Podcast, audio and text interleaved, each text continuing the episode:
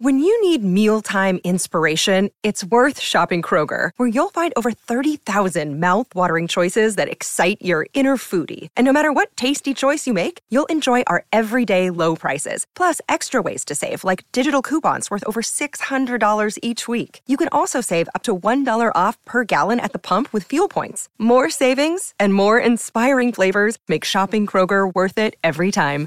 Kroger, fresh for everyone. Fuel restrictions apply. I've fallen down in nearly every play I've done. I'm very bad at balance. I fell down in the cherry orchard. And Ronnie Pickup had to drag me off. David Tennant does a podcast with Jim Parsons, Stacey Abrams, George Takei, Judi Dench, Dan Levy, Cush Jumbo, Tim Minchin, Brian Cox, Elisabeth Moss, Neil Gaiman, Billie Piper. Oh, hello, lovely listeners. Hello and welcome, welcome, welcome, welcome to this very special episode of David Tennant Does a Podcast with. This is, if you like, the season two finale. It's a season finale, but without any cliffhangers or deaths of major characters. Hopefully. Uh, it's a season finale filled with all the bits we didn't have time for in the interviews that you've heard so far. Little extra bits little little juicy nuggets that you weren't perhaps expecting. You've already heard from Judi Dench talking about falling over, glorious, and much more of that sort of stuff to come. But of course, making season two was a different experience to making season one because we were all locked in our house.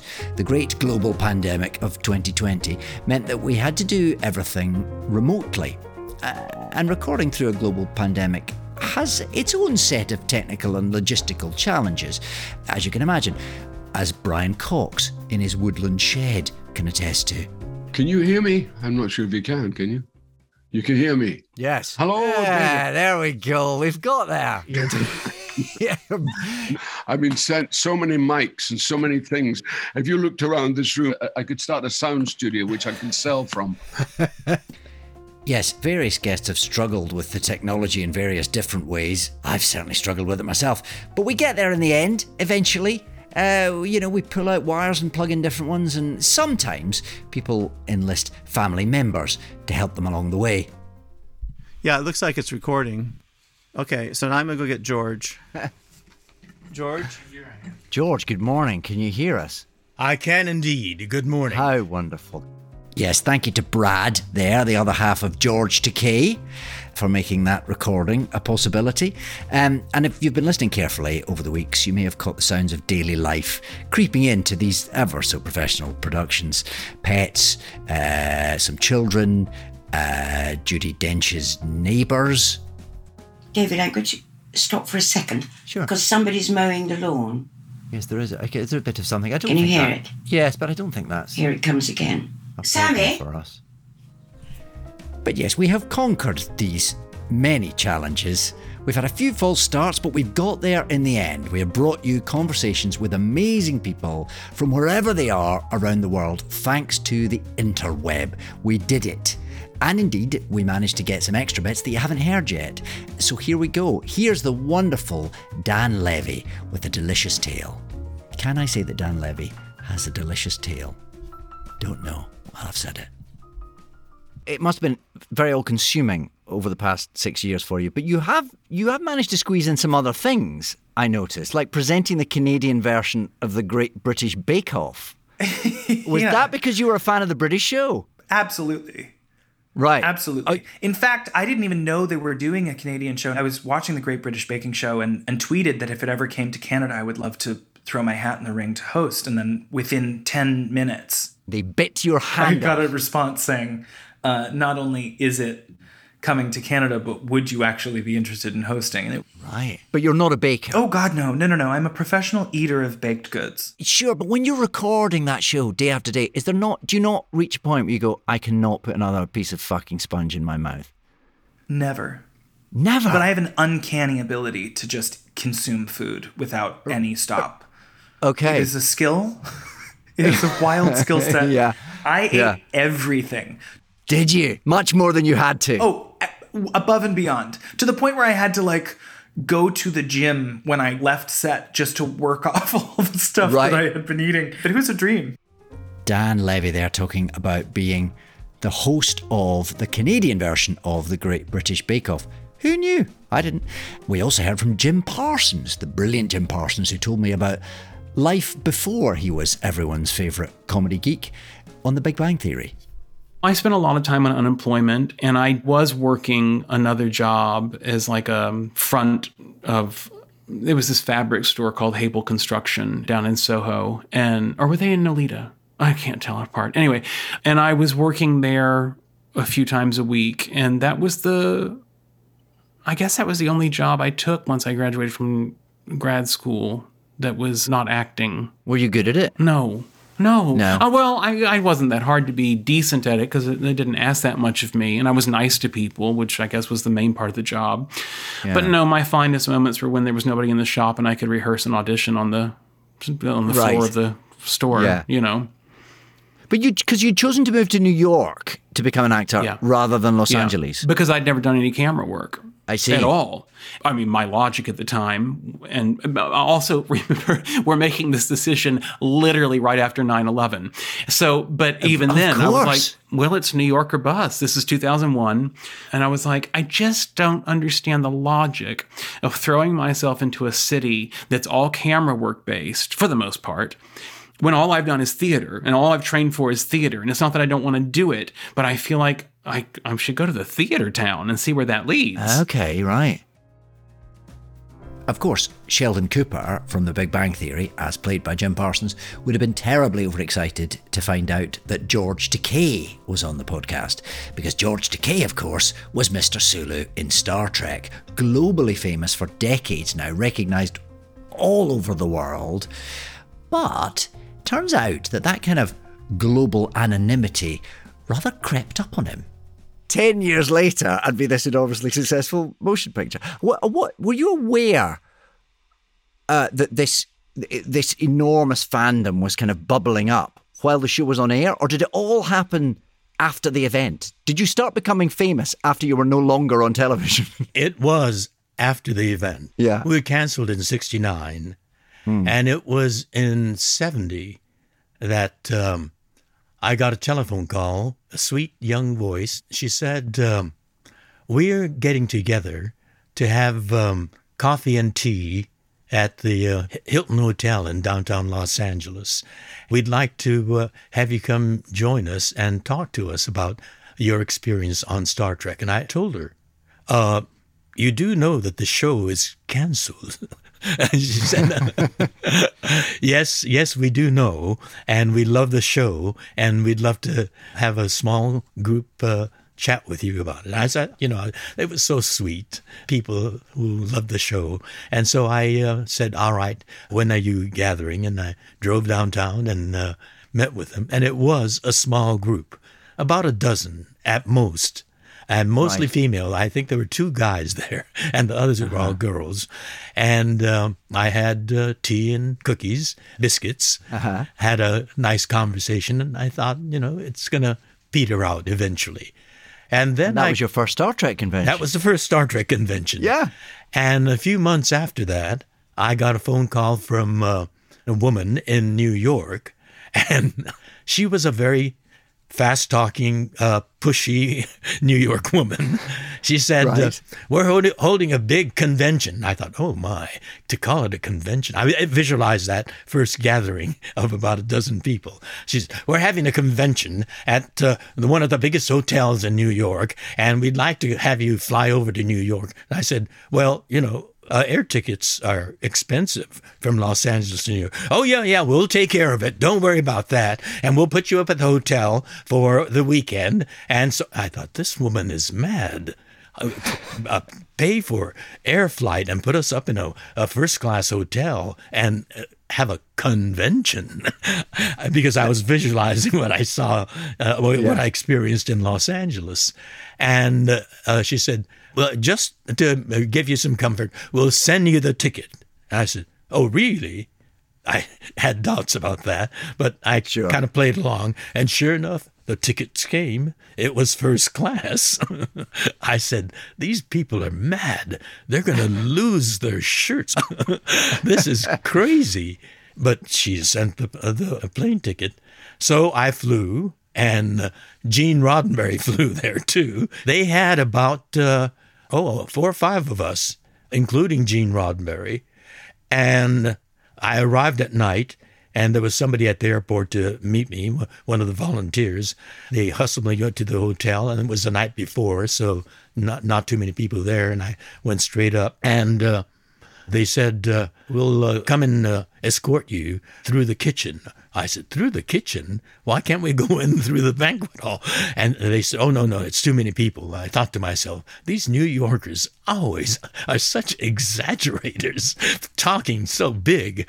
But nevertheless, that young man was there in the morning and took me through that smelly uh, hotel kitchen uh, of the Commodore Hotel, and. Uh, then we went through the kitchen, and I heard the roar coming from the uh, banquet hall, and I thought, "Good Lord, what is this?" And then we got to the uh, backstage area, and it was a lot of people that I heard. And they introduced me. I stepped onto the stage, and it was a thunderous roar that uh, that greeted me. And there were people on the balcony just hanging over the balcony. I mean, it was that crammed, and that's when I knew, Yeah, uh, yeah. extraordinary phenomenon was happening. Cush Jumbo comes from Lewisham in London, quite a long way from Hollywood and Broadway where she ended up. But turned out there was a bit more showbiz in her family than she first realised.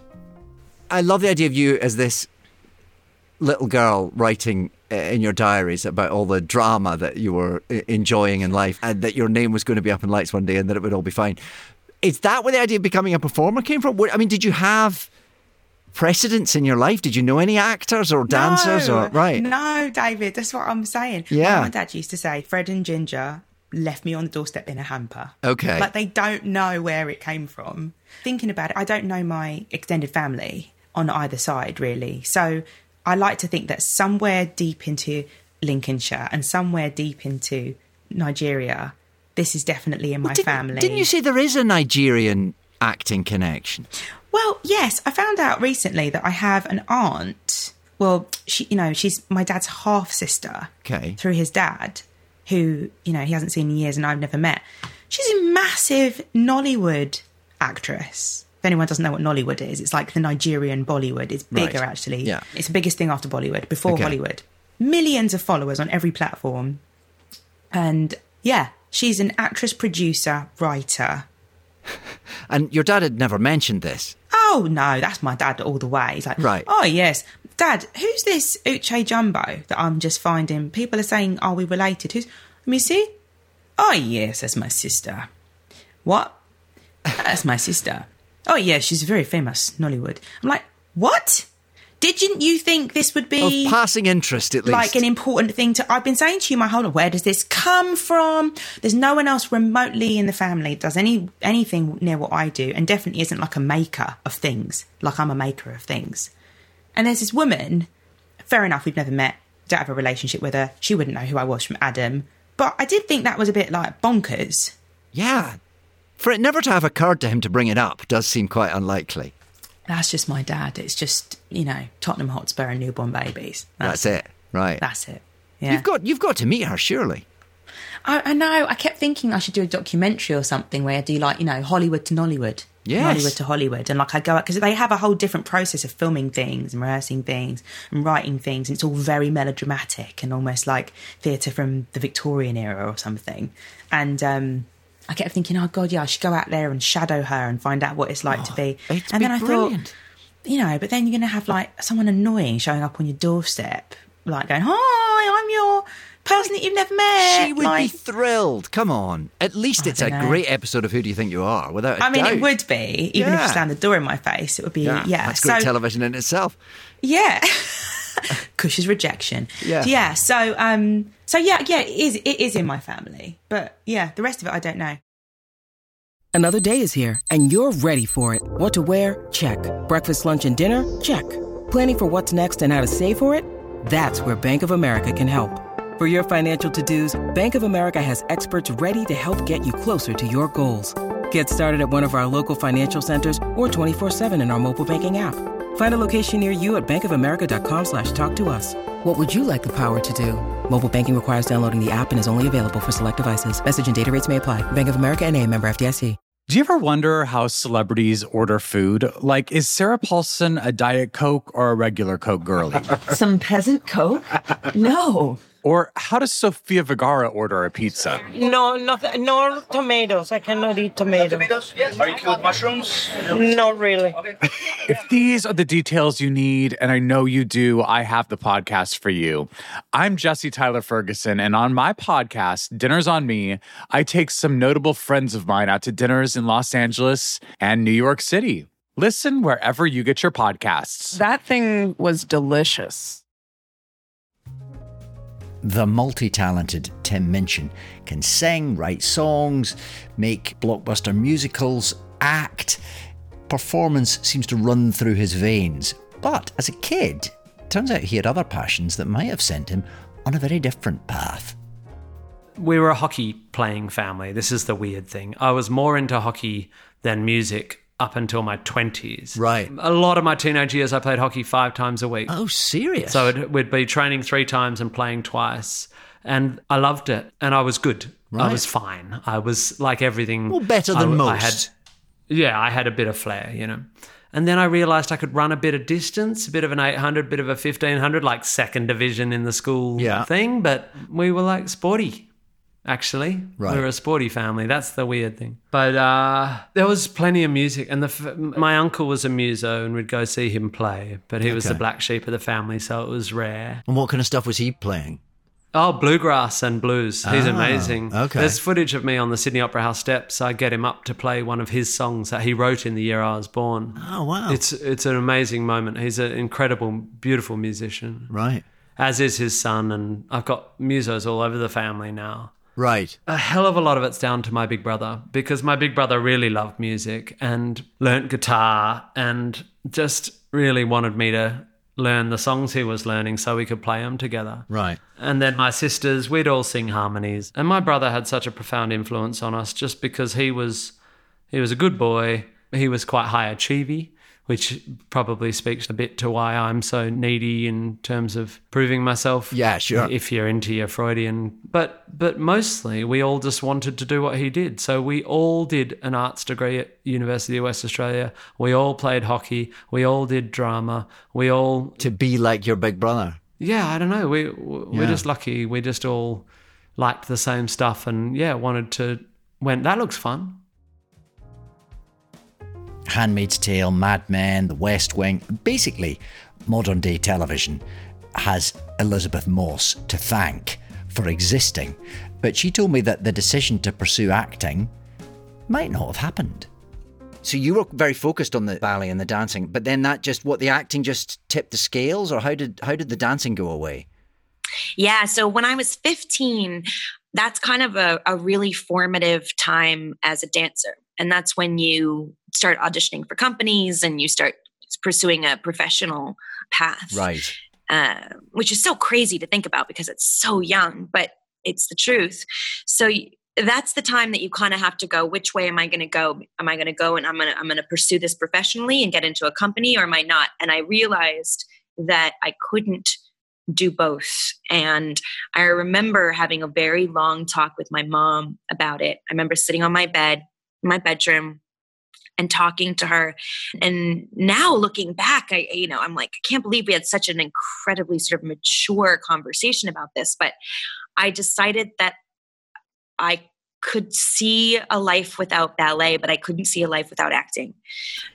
Right. And it wasn't just acting. I loved going to set. I loved getting to know the crew. I loved the familial atmosphere. I loved the traveling of it. And I, I, I loved the whole thing. And so I knew that I couldn't do both. And I also thought, and I can't believe I thought this at 15. I'm sure my mom helped, but that as a dancer, you know, your career is over very early. Sure. And even if you're successful and you don't get injured, all of those things, you know, it would be around now that I would be kind of thinking about what I was going to do next. The lovely Billie Piper also made a transition from choreography. I mean, to be fair, she can still cut a few shapes on the dance floor when she chooses to, but she used to do it professionally. She was a pop star, like an actual proper pop star. Uh, and she moved from that to acting. We spoke all about that and about how her career has changed of late. How comfortable are you with all that promotional hoo ha? Um, well, the sort of the, the promotional stuff I've become less comfortable with. Um, I've actually found doing things on Zoom and not being live in a studio or not being not having to show up and attend in that sort of shiny way i find that massively relaxing Oh, that's good. um, yeah so i've i've actually quite enjoyed that experience and i think it's because there's no pressure to sort of look great and i don't know probably just that simply just Yeah.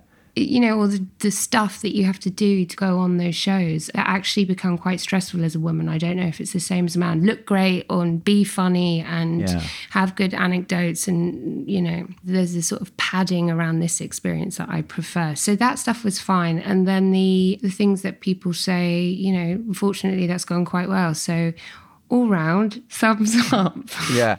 Yeah. It's interesting you say that you prefer doing all those shows remotely. But I find the difficult bit about that is when you go into the studio to do a talk show or whatever, you've got the bit in the car to transform from harried parent to oh, sort Yeah. of showbiz personality. And that, that I find that quite tricky that you're literally going, Have you eat your beans? And then suddenly you're on air because you're all in the house together. That's a bit tricky, don't you think? Yeah, yeah, that is tricky. That is tricky, but I sort of feel like that in the car on on the way to the studio because you know someone's calling with unsurprisingly some stressful bit of information and or you're getting ready and the kids are on the phone asking when you're going to be. It's it's always that is always Yeah. my experience. That balancing act between the private and professional life is really tricky, but can sometimes be the unexpected engineer of a brand new, wonderful chapter, which would seem to be the case for Cush Jumbo. So now you're back home. You've left that behind you. Are you are you back home? Is this now do you live in London now? Yes, Right. permanent. It's a permanent move. Was that always something that was going to happen or It's when you have kids. I mean, Right. having a kid changes things, right? Like, you know, it just there are things you begin to think about that you didn't have to before. And I'm not I'm I don't I'm not going to insinuate or suggest that it's any easier for a male actor because you're a male. But when you're the mum and the actor as well, mm-hmm. it's like this balancing guilt thing of you really are trying to leave them in some stability because of how much you have to disappear. And their mum isn't going to be there and that sounds silly because like i said i have my dad the other way round so it should just work either way and be equal but it's really hard especially when they're small you know they're months weeks old months old and you're leaving them hmm. and they're sick or whatever. But I think it became apparent that, okay, here's the things that are never going to change. I'm always going to have to travel. I'm always going to have to jump around.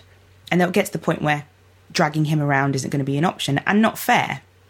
So, how are we going to make that work? Well, in New York, we have no extended family and we don't really have a network that we can rely on in that kind of way. Someone can't just come and watch Max for the weekend or you know relieve Sean if he's been on with him all week or unless you know you decide that you want an army of staff hmm. to pay which is not quite the same thing and obviously I've got all these brothers and sisters. They're all having kids. My closest friends who are not actors and live here are all having kids. And I want Max to grow up knowing who he is and who we're close to and have that like support network and identity. And and honestly I think I think I can say I wanted him to have a sense of his British culture, which is totally different from raising a kid in New York. Hmm. It's not better or worse, it's just different. And I felt that he needed to understand who Sean and I were by growing here, being a seedling of this, you know, Yeah. this place. So I'm so I'm really happy to be back, and um, I'm really happy. I didn't think I'd be close to this happy. I'm kind of ecstatic. Other than the pandemic thing, Sure, there's that. Ecstatic. But that will presumably pass. Yeah, we hope. I hope. We yeah. hope it will. Yeah. Like Cush, the politician, activist, and all round wise person from Atlanta, Georgia, Stacey Abrams, also came from a big family. And here she is telling me all about it. I mean, I'm an introvert. So growing up in a house that was not designed for eight people, certainly not six children, was, you know, it required that I carve out my own space. Sometimes I would go and, you know, sit in a closet so I could read and just not have to talk to any people. But it also meant I never had to have friends because I had them at home. Um, Sure. I did have friends, but we had this very, like my parents told us, your job is to take care of each other. And we are all still very close. We have a monthly book club. Uh, right. We believe in one another. And so I could not imagine not having them as- siblings. I mean, look, I was, you know, I'd like to say I was about 15 before I realized the Snickers really could satisfy because I didn't have to divide it up with everybody. And like having a whole candy bar to yourself was a revelatory moment. But, you know, it was, I am, I am truly, truly grateful for having the siblings that I have. One of the things we often talk about on the podcast is how people go about finding out sort of who they are, what their voice is, particularly creatively. So here's Neil Gaiman and then Tim Minchin on some important moments of clarity that they've had in their life. In the edition I've got, you, in the introduction, you talk about some of the early issues when you look back at them now that you describe them as awkward and ungainly. Is that because was it taking you a while to find your voice? That sort of, I mean, what what is it that's awkward and ungainly? What is it you see in those early stories? Um, I didn't know what I was doing, which Right. was a good thing. Actually, it really was a good thing because if you don't know what you're doing, then you don't know what the rules are. And you're actually, you find yourself, you know, there's a door marked no exit, but you actually discover that you can walk through it and nothing actually is going to stop you. It's just nobody's ever walked through it before. So I was allowed to do things like that. And I was also trying to find out for myself what this thing I was writing was. So I can point at the first, particularly the first eight episodes of Sandman and go, okay, well, the first one is me trying to do M.R. James and Dennis Wheatley and all of this sort of classic English horror stuff. The second one is me doing particularly EC comics and kind of horror hosty thing and much more comic book. The third one is me trying to do a sort of a Ramsey Campbell, Clive Barkery contemporary 80s horror using John Constantine. The fourth one is me doing people like Heinlein, who we don't think of as fantasy writers, were writing a lot of fantasy in the 1940s for a John W. Campbell edited magazine called Unknown Worlds, I think it was called, or Unknown. And there was just something really interesting about what people were doing at that time. And I thought, okay, I can write one of those. And that's my trip to hell. And then having gone through all that, Sandman 8, The Sound of Her Wings, felt like I was finding out who I was. It's just a story of, you know, he meets his sister, he's feeling very sorry for himself, and they go for a walk through New York and he cheers up. But somewhere in there, it was, it was like, oh, I think this is who I am. I think this is what I sound like. Right. You know, it was the equivalent of the Malcolm Gladwell 10,000 hours or whatever. There was just that point where I was starting to discover me. I think it was Chuck Jones who did Bugs Bunny and, and Roadrunner who said that you have a million terrible drawings inside your pencil and you need to get them out so the good ones can come. And I feel that way about everything I wrote before that story. There are, there are actually some good things, but anything good that I wrote before then is me sounding like somebody else. It's me going, oh, I love this thing that, you know, this writer, an obscure writer named John Collier did. And I can write a John Collier story. Or I'll write a R.A. Lafferty story, or I'll write something that feels like a gothic. I could do things, and then one day I sort of discovered what, what Neil Gaiman stories sounded like. And that was a completely new process for me. The, the weird thing about comedy is I had never done stand up. I don't identify as a comedian, but it seems to be the case that when I'm on stage, I have some sense of the rhythm of how to make people laugh. Yeah. I'm incredibly comfortable on stage with plentiful exceptions. And I guess being back on tour again has made me have a bit more respect for how lucky I am that I can do that. And I, I guess I'm so desperate to go back and tick all those boxes of things I wanted to do to be taken seriously as an actor, to be taken seriously as a composer lyricist, to just be taken seriously as a communicator. And I've been so obsessed by that, not obsessed, but that's just been what's driving me. And much more noble things like wanting to be a better father and not tour as much and all that, that I've forgotten how incredibly lucky I am that I find getting up on stage and making people laugh, which is the most wonderful thing to be able to give Yeah. people, that I find that quite easy is something I guess Mm. I took for granted. and I'm, I'm not going to take that for granted anymore. I love a bit of Shakespeare, and we've had a few guests on the podcast who share my passion for it and who are masters of the art. One of the all time great Shakespearean actors, he knows how to play with those words, is Brian Cox. I mean, I, I love Shakespeare. I just adore Shakespeare. You know, I mean, uh, there's you can't get round him as a writer. You just simply can't. You went from not far, not long after you were at the RC doing Titus Andronicus, you went back to the National to play King Lear. As quite a young man, relatively. Forty-four. Yeah. Did you feel ready to play that age? Did you need the energy for a start? Right. Right. You do need the energy. I mean, you haven't got the the wisdom. I mean, and I would take it. I would do it differently. It's a great play, but it's a it's a difficult play. I mean, it's a hard play because it's not. Everybody thinks it's Lear, but it's not. It's it's the the Edmund subplot is incredibly important, and it also is, dominates the second half and all the Gloucester stuff. So it has to be a kind of ensemble production. You know, Yeah. it has to be as much an ensemble as anything else, um, and it's not easy. You know, because Lear, you know, after after the hovel scene, he's only got three or four scenes. The scene with Gloucester, he's, he's there's only two more scenes in the movie and the, in, Yeah. the in the play. You know, so that was difficult, but I enjoyed it and I loved doing it. But a lot of it was, you know, we invented Titus. We invented it. Because we it didn't wasn't have a set. such a- we didn't yeah. have costumes. We didn't have anything. We invented it from the rehearsal floor up. And I realized that that's the best way to do Shakespeare is that you you reinvent it. You don't come with any. The, the the conception is to do with the group, and to do with you know like. like, There's a bunch of ladders in the rehearsal room, and guys grabbed their ladders and they sat me on the ladder and they lifted me up, and Right. that was that was that's how it happened. You know, it happened organically.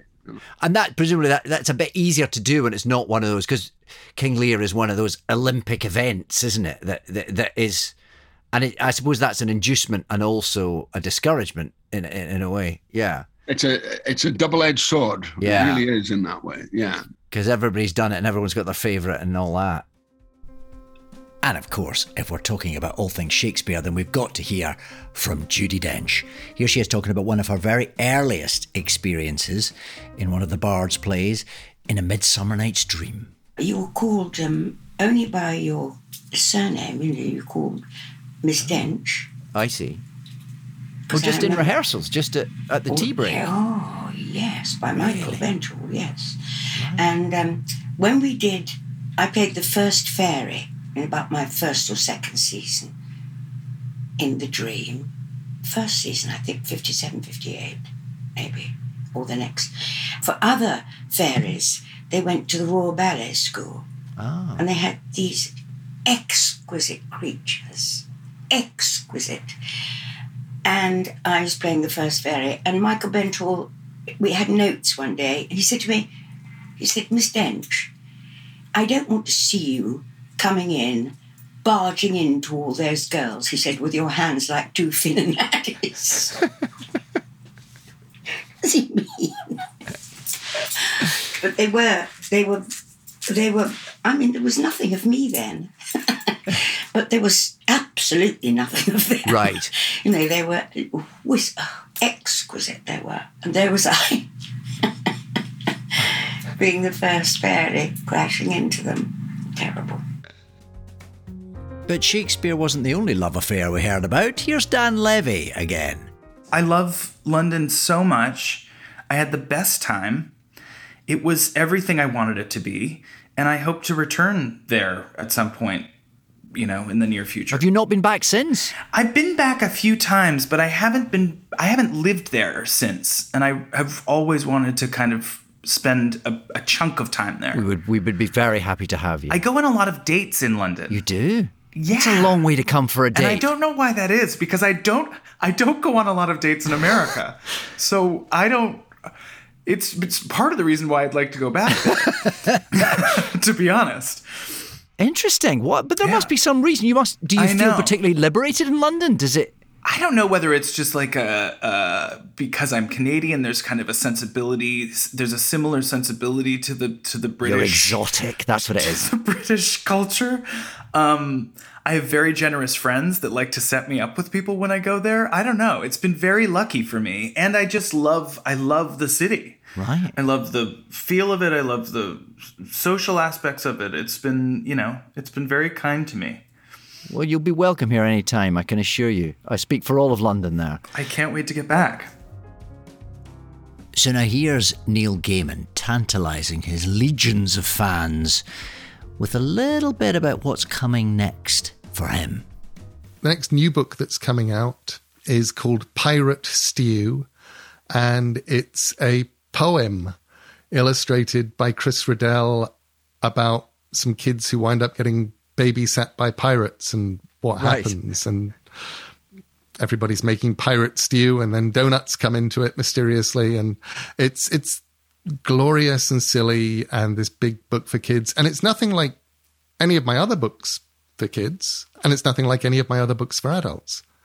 And I like the fact that there is a, if anything unites the Neil Gaiman brand, it's the idea that the voice will probably be mine and the point of view will definitely be mine. But you don't know what that's going to be. Some of them are funny, some of them are scary, some of them are serious, some of them, you know, Coraline isn't Stardust, isn't American Gods, isn't Good Omens, isn't Sandman, but it's the best Coraline it could be. And the Graveyard Book is the best Graveyard Book it could be, but the Graveyard Book also isn't Coraline 2, despite the fact that everybody wants Coraline 2 and everybody wants more Coraline. And I've never gone back to Coraline because I've never come up with a Coraline story that's better than Coraline 1. Right. I'm writing a new Neverwhere novel right now.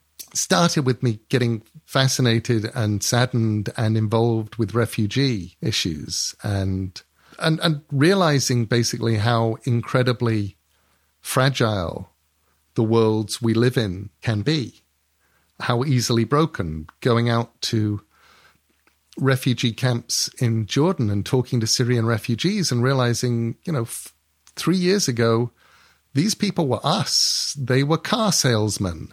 They were they owned corner shops. They sold insurance. They were dentists. They they were living a normal life in a normal place, and now everything has gone away. And you know, you drive a tank through a village, and one of the things about driving a tank, which is incredibly heavy through a village, is it crushes all the water mains under the village. So now nobody has any water, and they're getting their water from the nearby swamp and letting it sit overnight so the gunk will settle, and then they're boiling it, but they're still getting kind of sick, and the farmers aren't going into the fields mm. anymore because people were shooting at them and putting landmines. So now there's no food, and they've eaten all the dogs and the cats because that was what they had, and they're really hungry, so they decided to walk across Syria to try and get out, even though they knew they might get killed because the prospect of staying was worse.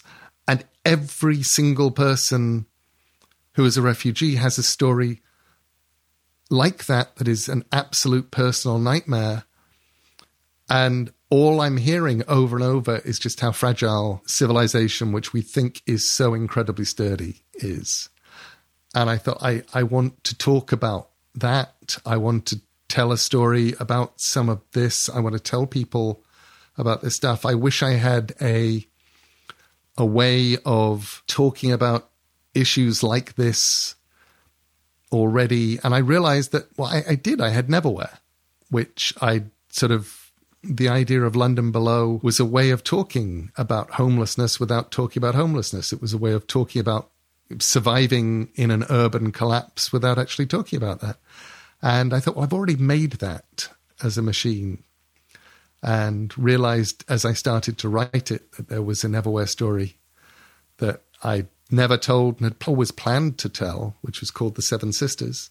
So I'm rather nervously gone back to it. And finally, here's the lovely Billie Piper again, giving the most enigmatic, tantalising tease as to what could be round the corner for her. And I'm still none the wiser. Okay, so professional ambitions for me currently, I'm thinking about something really out there that I do not feel comfortable discussing. Um, Okay. okay. We'll come back to that another day. because I want to maybe go away and learn how to do it and fail and I want to do I want to have that experience privately. I'd rather not talk about it. And then if it if it sticks, then Yeah.